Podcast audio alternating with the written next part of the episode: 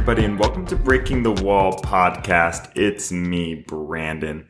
And I've been going to a lot of shows over the past year. My partner and I, Spencer, you know, when we only had one day off, one night off to share together, we, our thing is like going to Broadway shows. We're in New York City. We are, we like to go out to eat. We make a whole date night of it. We've been doing it every week for the past year.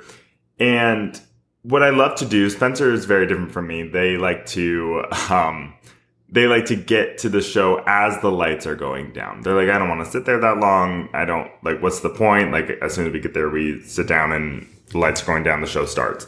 So actually, they like to get there a little later than the show start time because they know they're going to hold the curtain at least five minutes. But for me, I like to get there at least five to 10 minutes early because I like to sit, I like to chill, I like to read the program. And I love reading the artist bios. And what's funny is I always know who the newbies are or who the young artists are who just started their career because most of the time it's because they have the second longest bio in the program. So it's uh, first would probably be the director or the choreographer, and then it's when we get into the dance artist, it's the newest people who actually have the longest in length. And the truth is, this is just a huge call out, especially if you don't have a lot of recognizable names on your bio. I'm like, oh, this person's new, right? Within the first couple lines, seeing how large it is, I go, oh, this person is new.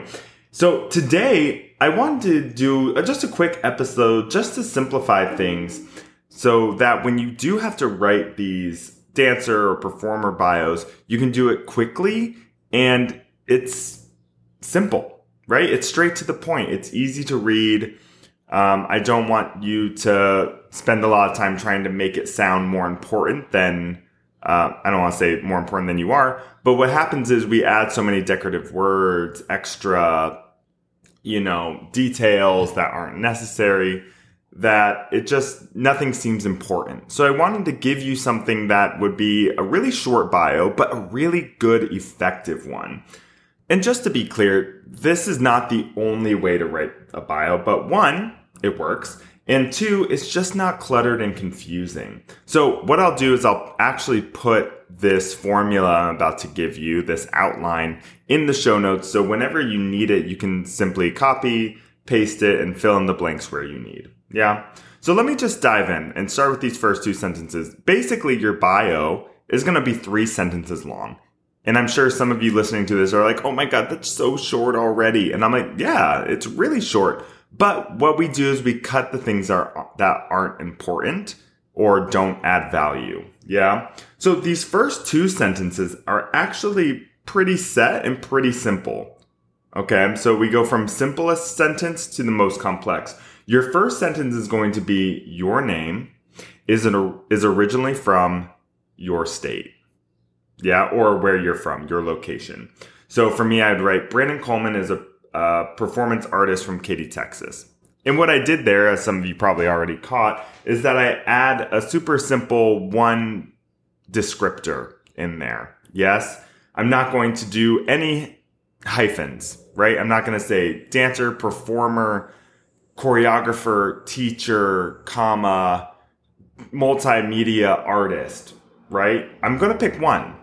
Just one. Dancer, performer, you can pick, you can say multidisciplined artist or multidisciplinary artist, um, but I would not say a list of things. Teacher, dancer, choreographer, mentor, like all these things aren't needed. Pick one. Pick one that's a little more umbrella term. Maybe you just say is an artist from where you're from.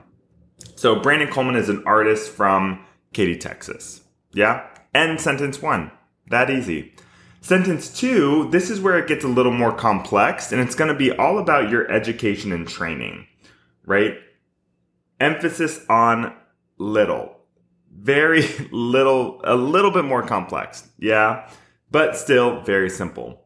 So for sentence two, after I do my first one, I'll go with your pronoun, graduated from your school name in optional date with a degree, whatever your degree is, and received additional training from one to three workshops, intensives, or teachers. Yeah, maybe a little confusing to hear, but let me tell you what this looks like.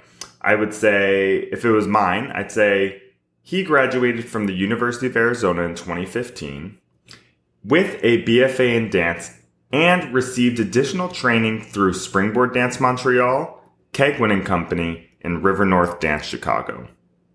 End of sentence two. Yeah, so let me show you what we have so far. If I'm reading this, I'm sitting in my seat five minutes before the show starts. I'm reading my own bio. It says Brandon Coleman is a performance artist from Katy, Texas. He graduated from the University of Arizona in 2015 with a BFA in dance and received additional training through Company 1, 2, Teacher 3, or whatever it is. Yeah? If you want to hide the fact that you're new to the pro dance world, maybe you just don't put the date. For me, I mean, I graduated, what, eight years ago? 2015, but within that eight years, I've done a couple of things. So no one's like, oh, this guy's new, right? If you just graduated in 2023, maybe if you graduated in 2020, that's a great thing to put. But if you just graduated, maybe not put it if you don't want to, you know, alert people that this is your first thing, right?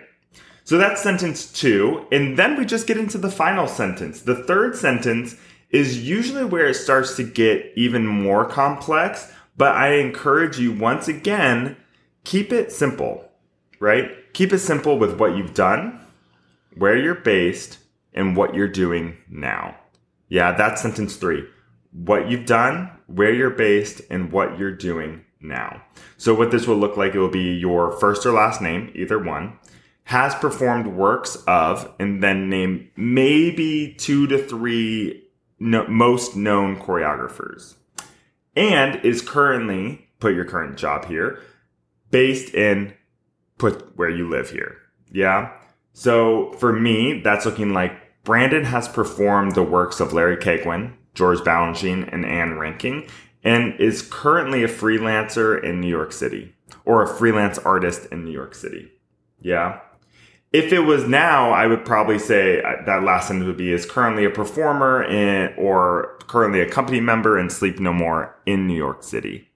Yeah, so I can put the job I'm currently in, but if you're not in a job right now, just put a freelancer, a freelance artist. Yeah, it's that easy. Brandon has performed the works of choreographer one, choreographer two, choreographer three, and is currently a freelancer in New York City. Right? That's it. If you want to get fancy, and you can only get fancy if you are fancy. okay? If you have something exceptional, right? An exceptional award or exceptional title, you can put this in this sentence as well, right? So, uh, maybe for an example, you could say, um, as a Princess Grace Award winner, if you are that, or you could say as named one of, sorry, maybe it starts with named one of Dance Magazine's top 25 to watch in 2025. I'm dreaming big over here. Brandon has performed the works of blank, blank, blank, and is currently here in New York City. Yeah? Kind of sort. So that's an Instagram, and then we end it. That's it. Maybe you put your Instagram tag at the end. Maybe you put your website if you have one. Once again, you don't need a website. I think I've said this on the podcast before, but Instagram is free. If you have an Instagram account, put it on there if they want to learn more about you. Um, and you know, you're going to write this down, and I've said this at the beginning. You're going to write it down. You're going to be like, wow, this is really short. And let that be true. Let it be short you can always ask more as your resume grows, but there's no need to rush this. These jobs are going to start coming in over the next couple of years. Things that you have on your resume now aren't going to be as important, right? And I didn't mention this, but you know, the choreographers I mentioned on here were choreographers I worked with in college, right? Or pieces I did in college. I didn't say while in school he performed these works. I could say that, but I wanted people to know that I just did the works right? That's true. I did a work by Larry Keigwin. I did a work by Anne Reinking. I did a work by George Balanchine. If they want to assume it was in college, they can, right? But, uh, you know, we all have a list of works we've done, right? It doesn't have to be professional to be on your resume, but and it doesn't have to be three. It doesn't have. It can be. It can be shorter than this. You don't have to have gone to school to work this. Um, work out this uh, template I gave you. You could say, if I if I took out that sentence of uh, went to school, maybe I would say something along the lines of Brandon has done has worked at this convention. Brandon has been an assistant for this workshop. Brandon has, you know, like be creative. You've done something. It doesn't, and let that be enough for now. Yeah. I don't want to keep this going, but you can go ahead and check out the show notes for this outline. If you have questions about this, or if you're like, hey, what about my circumstance? Feel free to message me on Instagram or Breaking the Wall podcast. Um, I'd love to help you draft a sentence in there. Yeah, but three sentences, super simple, really easy. You'll be happy you did this and you won't be, you won't stand out as much as being the new person by having half a page bio in the playbill. Um, but hopefully this is helpful. Once again, if you could write a review for this podcast, if you're loving it, share it with a friend who you think would benefit from it. All of it is so helpful. I love doing these and I want to make sure that you are all getting the information you need. But I will see you all in another episode. Have a good day. Bye.